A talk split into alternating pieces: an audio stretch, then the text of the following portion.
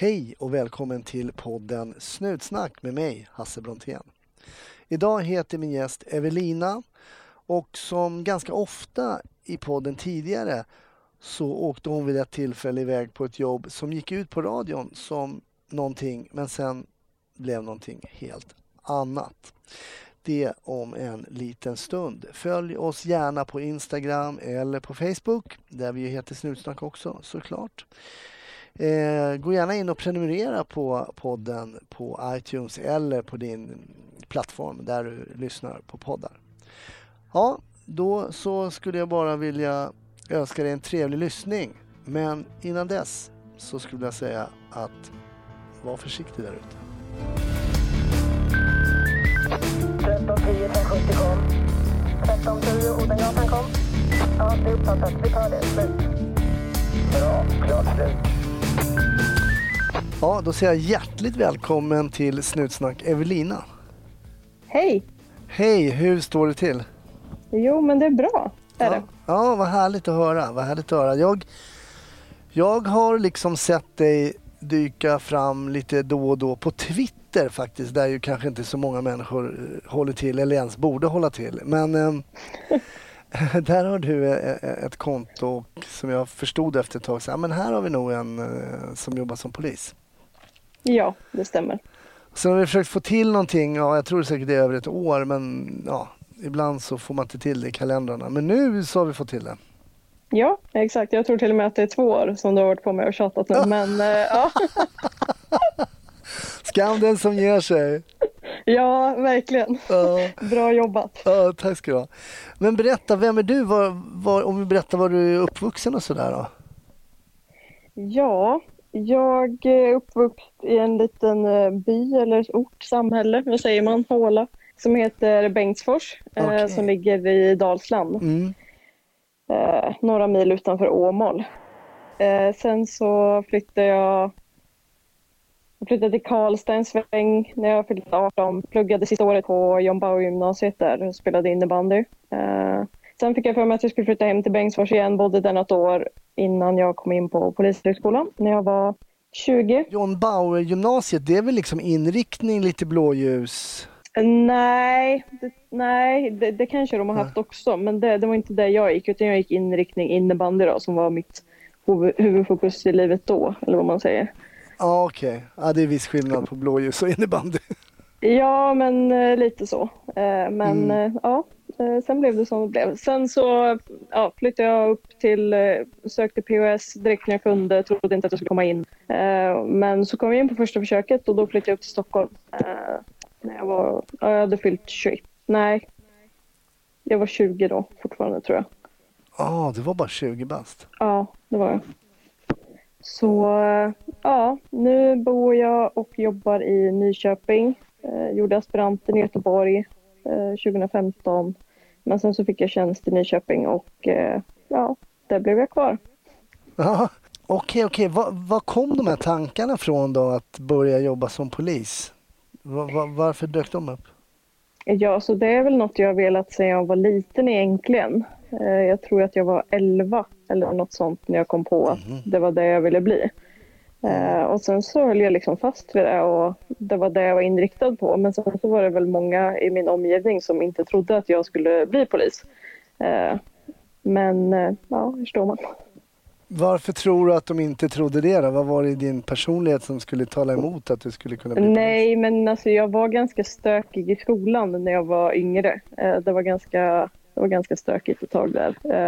Just skolgången och liknande. Jag hade en lärare när jag gick på gymnasiet som sa till mig att "Du, Evelina, du kommer aldrig bli polis. Men Ah. det fick hon ju äta upp om man säger så. Det fick hon verkligen göra. Ja. Men var det, hur stökig var det? Var det liksom stökig i skolan eller var det så stökig så att du kunde liksom ha åkt fast för någonting så att säga? Nej, alltså inte så, alltså jag har inte varit kriminell liksom, men man har väl eh, typ kört krock på gatorna i Bengtsfors utan att eh, man fick det när man var yngre så. Men eh, inte något annat än det. Det är väl det värsta man har gjort eller vad man säger. Ja, det men var det är preskriberat nu. Det var länge sedan. Ja, Nej, men jag också, det gjorde jag också. Körde trimmad moppe och lite grejer. Det känns som en ganska normal eh, svensk uppväxt eh, om man slår ut det på någon form av median. Att trimma en moppe eller kanske skjutsa på en hoj eller något sånt där. Det känns Ja. inte jättekriminellt. Ja. Hur var skolan då? Du var ju rätt ung ändå, 20 bast, komma in där. Hur, såg du, hur var klasskamraterna? Var ni jämngamla eller var, hur såg det ut, demografin liksom? Ja, alltså jag var ju yngst i min klass. Jag tror att det var någon mer som var eh, lika gammal som jag men som gick i parallellklass eller vad man säger. Mm. Eh, men i min klass så var jag yngst. Jag tror att den äldsta som gick i min klass då, eh, han hoppade väl in, han tog några studieuppehåll så han gick med oss med de två sista terminerna. Men jag tror att han var 44 så det var liksom eh, eh, lite åldersskillnad där. Eh, Ja, just det. men alltså de, ja, alltså de tog det, alltså det var inga konstigheter. Nej. Men jag gick ju under namnet Junior om man säger så. Okej, okej. ja. Men kunde du känna av liksom att det var, jag, jag var själv 21 så det är inte så att, men jag menar, kunde du känna av att det var skillnad då på någon som var kanske upp mot 40 och sådär, kanske hade börjat skaffa familj och prylar? Ja, alltså det är klart att man levde ju två olika liv, så är det ju. Eh, Men sen i min klass så var vi ganska många, eller så var det ganska många som inte var, eller som ändå pendlade över veckorna och så. Så det blev ju inte det här typ så här hänget som det, blev, som det kanske blev på andra orter där alla bor kvar och så liksom. Ja. Nej, alltså, alltså ja, det är klart att man märker att det, blev, alltså, det var åldersskillnad. Men jag tror inte att det var något som påverkade skolgången på något sätt. Liksom. Det var liksom olika erfarenheter. Eh, De hade ju mer erfarenhet. Det var väl det som Mm. spelade in. Had- Typ. Hade du någon målbild liksom från början med polisyrket? Eh, vad du ville göra liksom som polis? För det finns ju oerhört mycket faktiskt att välja mellan. Ja, alltså när jag var liten då hade jag kollat för mycket på Wallander typ. Men eh, sen insåg jag väl ganska snabbt att det inte riktigt är så eh, i verkligheten. Eh, men sen alltså, de, sen, de senaste åren när jag blev vuxen eller större, liksom, då var det ju åka radiobil som jag, som jag ville göra. Liksom. Vad kom du efter när du var klar då? Vad, kom du till eh, Nyköping? Jag, fick, eh, jag sökte aspirant eh, och fick den i Göteborg city. Mm. Så där gjorde jag min aspirant och ville egentligen vara kvar där. Eh, Men eh, vi var första omgången i nya PA-processen som de skapade i nya myndigheten. Ja, så vi fick ju rangordna hela Sverige i sju efter de olika regionerna. Och eh, då hade jag Region Väst som första och sen stod jag Region Öst som andra för jag visste liksom inte vad jag skulle ta. Eh, Nej. Och fick då Nyköping. Så jag fick ju googla vart det låg. Eh, hade en månad på mig att hitta lägenhet och jag skulle flytta dit och börja jobba. Ja. Eh, och jag var, jag var jättebitter i början. Eh, jättesur alltså första dagen. Jag tror till och med att jag sa till han som mötte upp mig att ja, hej jag är här nu. Typ. Alltså jag var liksom inte ens nervös för att jag bara, jag vill inte ens vara här. Men det ändrades Ah. väldigt snabbt och nu skulle jag absolut inte vilja byta, byta station alls. Det är superbra i Nyköping. Men den här, ja, den här eh, touchen av bitterhet, då, var det för att ja, du blev bara kastad till ett ställe som du inte hade hört talas om egentligen? Ja, men lite så. Jag hade ju liksom familj, vänner eh, kvar i Göteborg. Kände inte en Mm. människa. Eh, så ja, det var, det var väl det. Och sen så typ, ja, jag vet inte riktigt. Jag ville, jag, min tanke var ju typ att bara att jag skulle dit, börja och sen att jag skulle söka en tjänst eh, hemåt så fort det gick. Liksom. Eh, och det Mm. gjorde jag. Jag sökte en tjänst eh, i Åmål och, och fick den. Eh, Mm. Men då sa HR i Region Öst nej, att jag inte fick flytta där och då. Och är jag, ja, jag är ganska tacksam för det idag. Vad var det som fick du ändra? Från att du bara typ så här, jag vill inte vara här till att du nu säger att du skulle absolut inte vilja lämna Nyköping. Vad, vad är det som har fått dig att ändra? Du sa att det gick ganska fort också. Vad fick du att ändra dig då? Jag hamnade i en eh, jätte, jätte, jättebra grupp eh, som jag verkligen trivdes i eh, och kände mig liksom hemma. Så det var det som fick att ändra mig. Nu har vi inte kvar den gruppen idag eh, tyvärr, men eh, det, det var det som fick att ändra mig där och då. Liksom. Mm. Så det är hyfsat viktigt vilka människor man jobbar med för att man ska trivas. Ja, det tycker jag. Det är väl, ja, det tycker jag. Hur skulle du beskriva liksom Nyköping som eh, arbetsplats som polis? Vad, vad, hur skulle en, vad, har ni, vad åker ni på för jobb? Liksom? Alltså vi åker på allt möjligt. Eh, eftersom att vi har både stad, alltså Nyköping, och sen Mm. så har vi ju, vi har ju fyra kommuner. Vi har ju Nyköping, Oxelösund, Trosa och eh, Gnesta.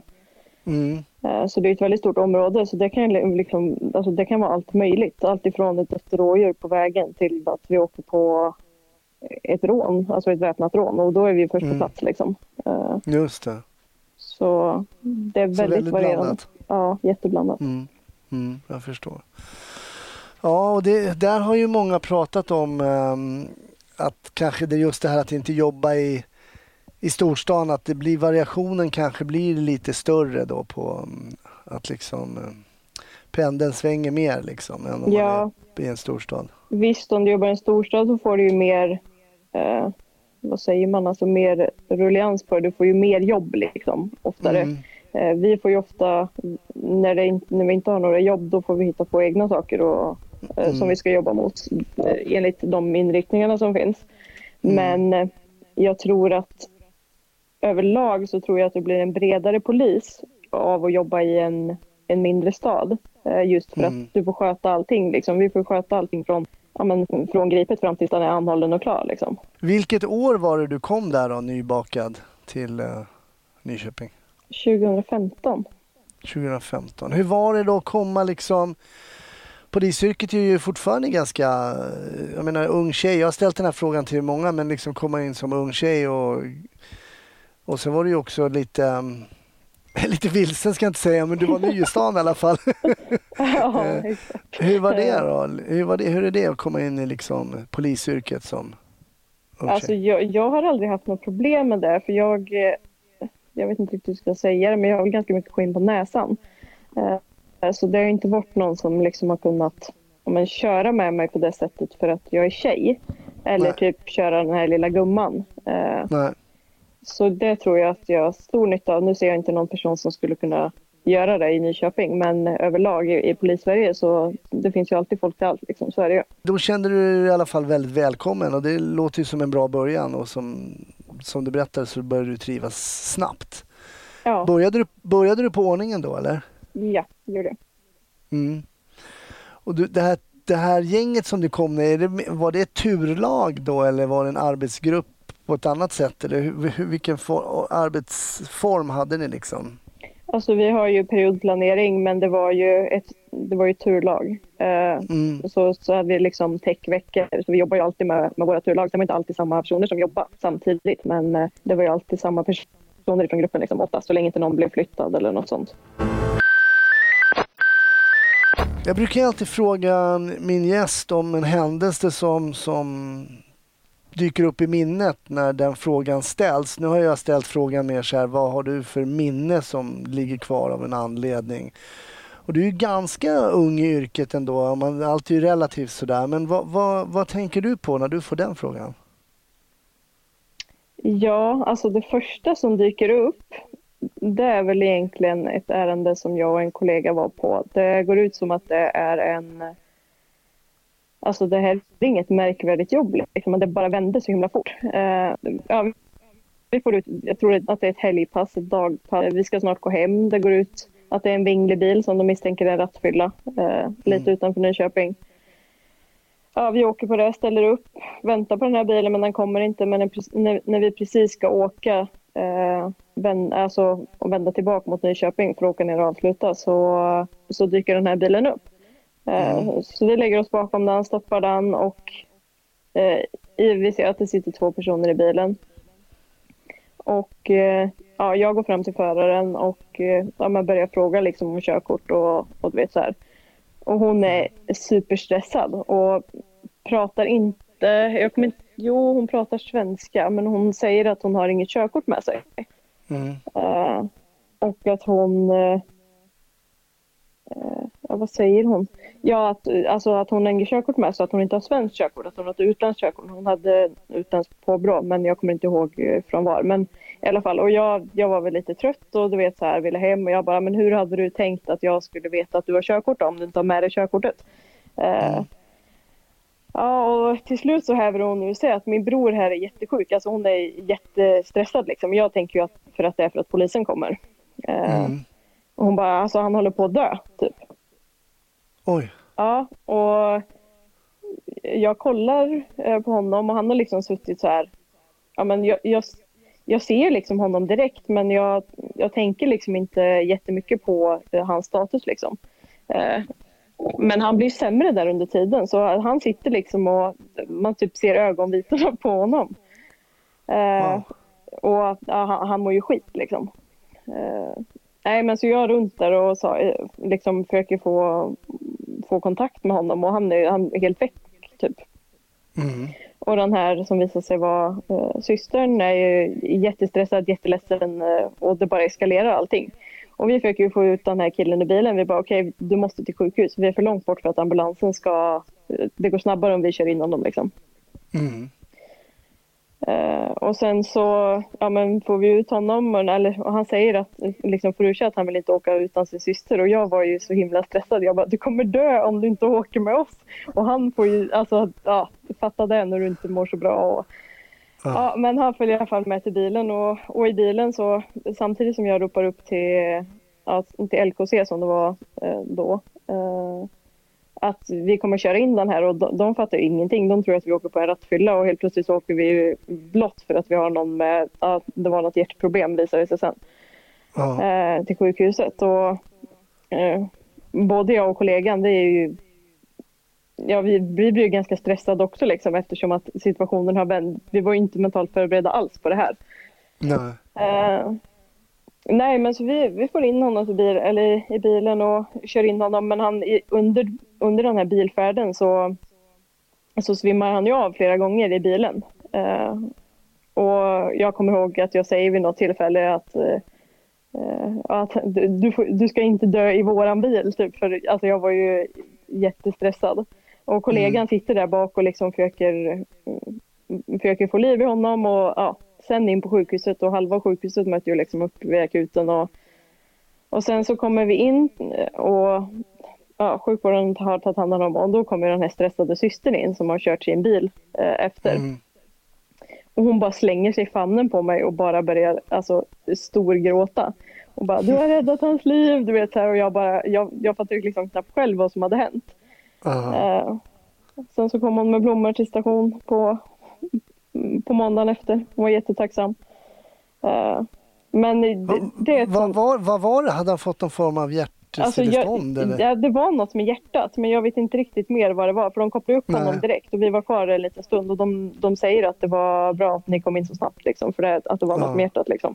Men eh, mer än, mer än så vet jag faktiskt inte.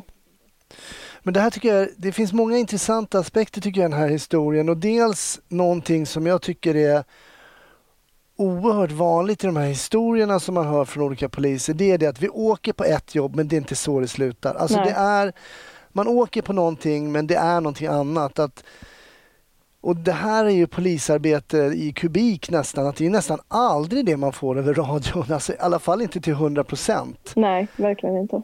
Och det är också väldigt, väldigt svårt också som radiooperatör att ta in exakta och i det här fallet då så kanske hon vinglade eller någonting och det kan ju se ut som en klassisk, klassisk rattfylla. Exakt. Men också som jag tycker är intressant eh, det är ju det här att växla om från tanke för jag vet inte hur det är för dig när du jobbade den här kvällen men att ni hade fått då det här ärendet, det är en misstänkt rattfyllerist.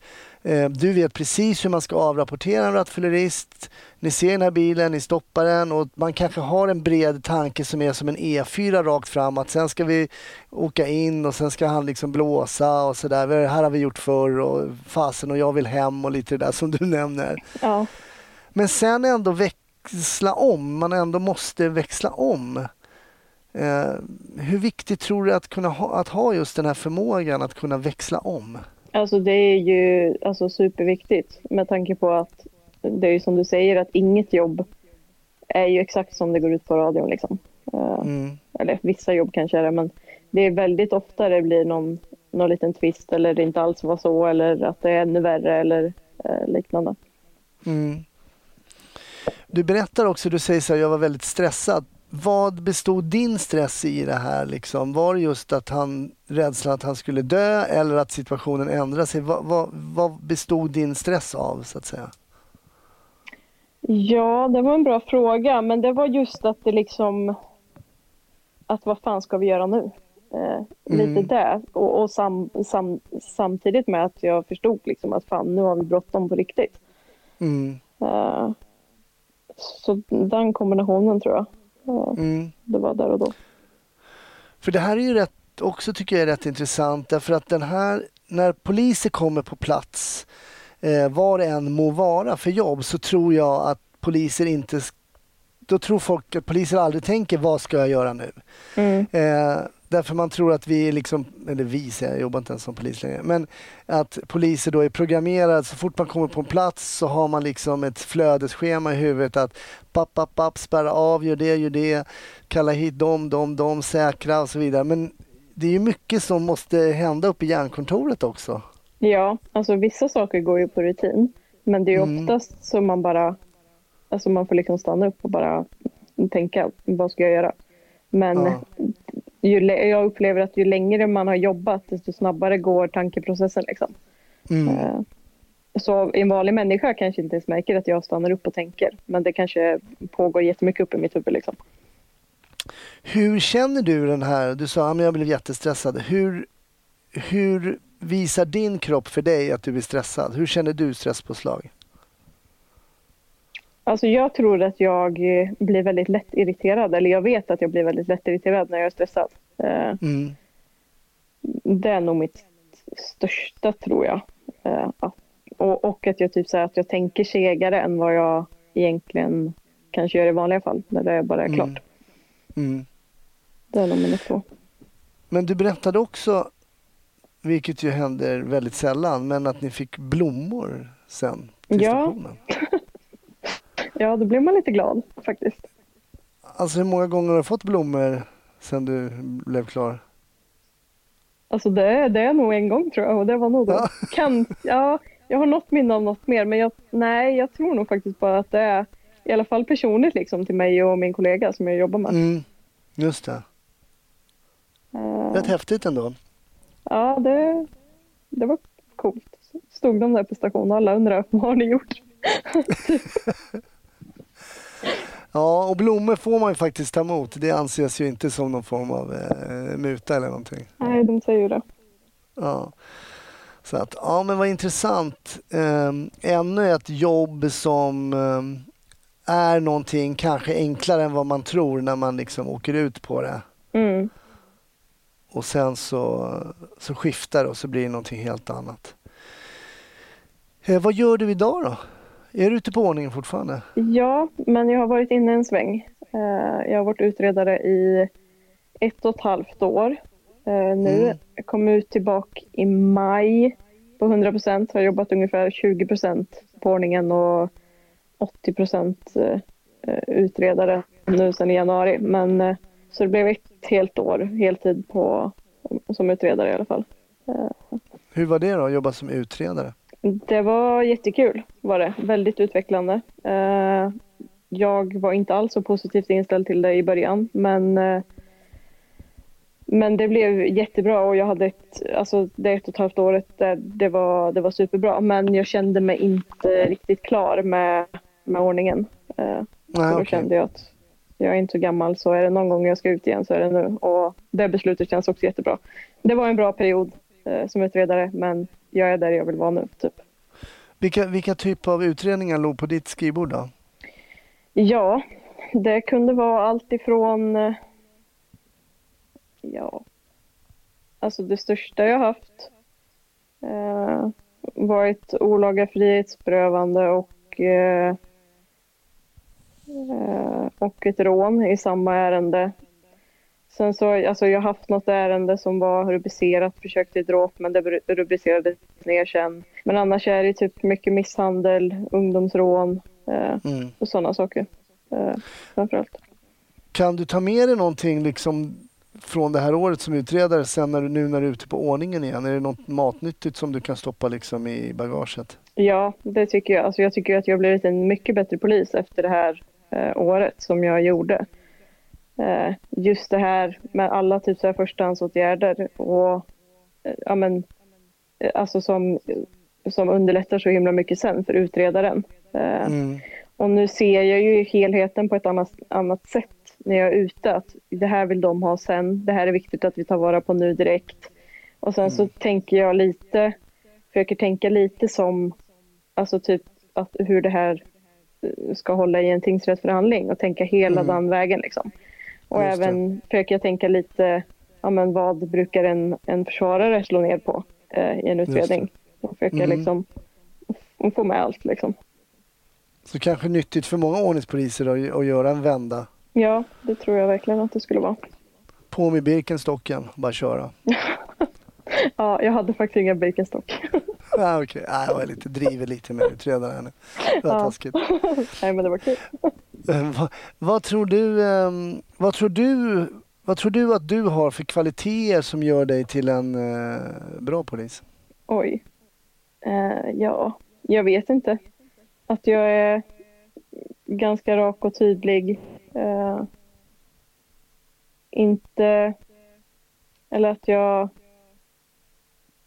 Jag är ganska offensiv liksom. Mm. skulle jag nog faktiskt säga att jag är.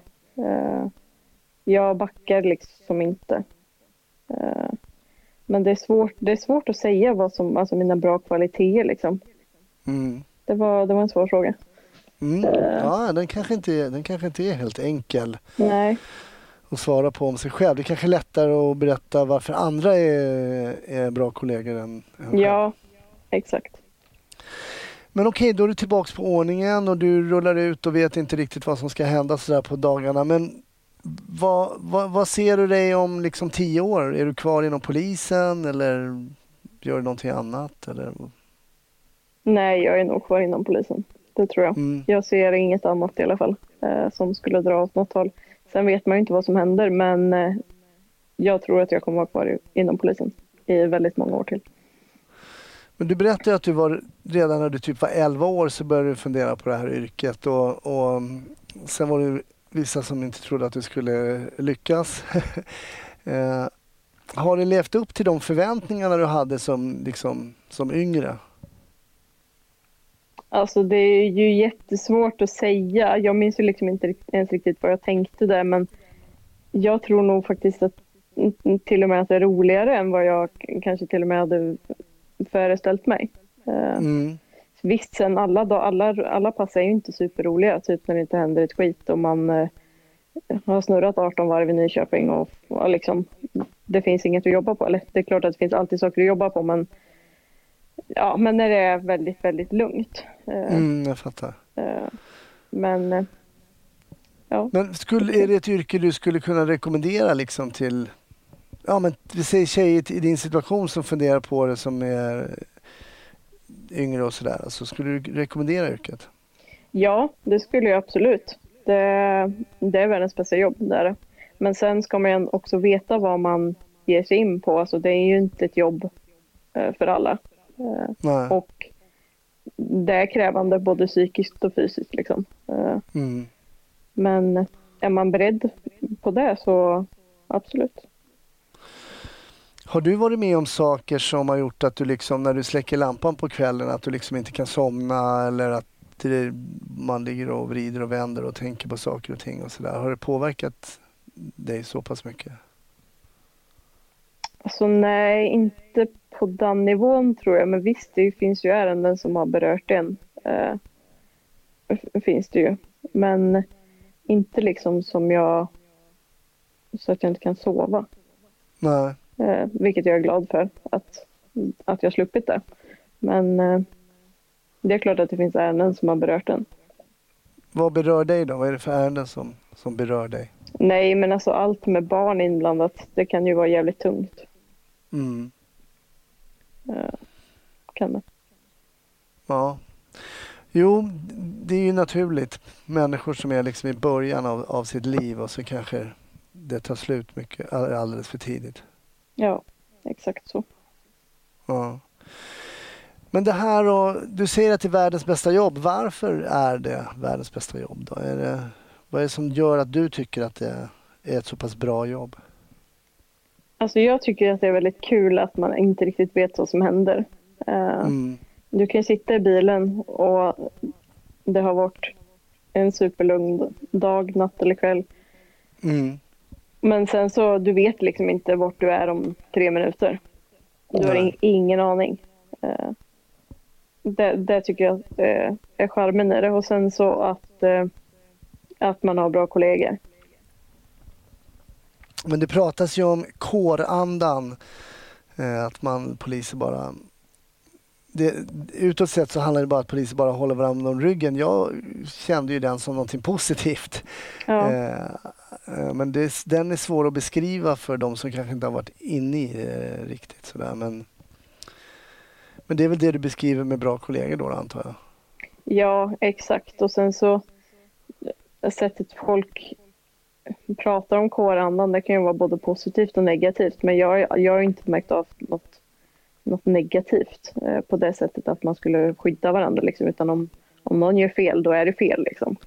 Eh, jag tror att det finns en, eh, det där är någon form av konstig grej som går runt och det kan man se oftast på sociala medier att poliser håller alltid varandra om ryggen. Så, men jag, jag tror att det är väldigt få poliser och jag kan ju fråga dig men skulle du skydda en kollega som var en usel polis som gick brott eller gjorde någonting eh, olagligt? nej, det skulle jag absolut inte. Och skulle man det, då kanske man ska ta sig en funderare på själv om man verkligen ska vara polis.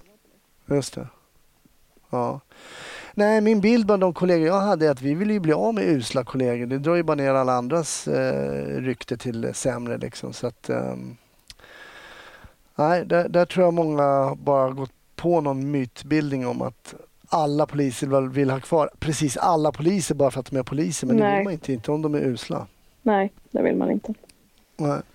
Men du berättade också i början att något som fick dig liksom att eh, tänka på polisyrket, det var ju när du kollade på Wallander.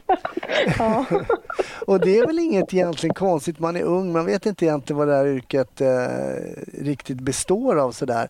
Men vi måste ju runda av som vanligt och kolla om du ligger och trycker Wallander- Wallander-rullar nu varenda kväll efter varje pass, eller hur ser det ut? Nej, det gör jag inte. Jag har faktiskt ganska svårt för Wallander nu för Är tiden. det så? Ja, man... Ja, vi- vissa svenska polisserier är lite jobbigt att kolla på. Eh, Ja, Man blir lite irriterad ibland. Men jag tycker dock att det har släppt ju längre man har jobbat. I början så var man ju så här bara nej, det är fel. Men nu är man bara typ garvar åt det istället. ja. Men är du, kollar du på serier och, och kollar du på, på utländska polisserier och sådär också, eller går det lättare? Nej, alltså jag kollar väl inte så mycket på polisserier överlag så liksom. Nej. Men Vad gör jag kollar mycket vad på gör, serier. Ja, du kollar mycket på serier, men kan inte rekommendera en bra serie till lyssnarna då? Jo, det kan jag. Fast det är ju typ en polisserie. Ja, men då så. Alltså Lucifer. Alltså den är så Ah. jävla bra. Det, ja. Ja, den är sjukt bra. Den eh, har jag sträckkollat. ja, vad kul, vad kul. Vad gör du när du inte jobbar ute i, som polis i Nyköping då? Då tränar jag och eh, spelar golf. Ja. Mm. Kul. Ja, Jag spelar jättegärna golf men eh, träningen har blivit lite si och så med på under den här tiden. ja. Ja, vad kul. Det är två roliga aktiviteter. ja. Alltså Evelina, stort tack. Eh, jag tackar och bockar för att jag fick eh, ringa och störa dig en torsdagkväll ja absolut. Det var bara kul. och få höra lite vad du gör och lite kring dina minnen och så vidare. Eh, tack så jättemycket. Tack själv.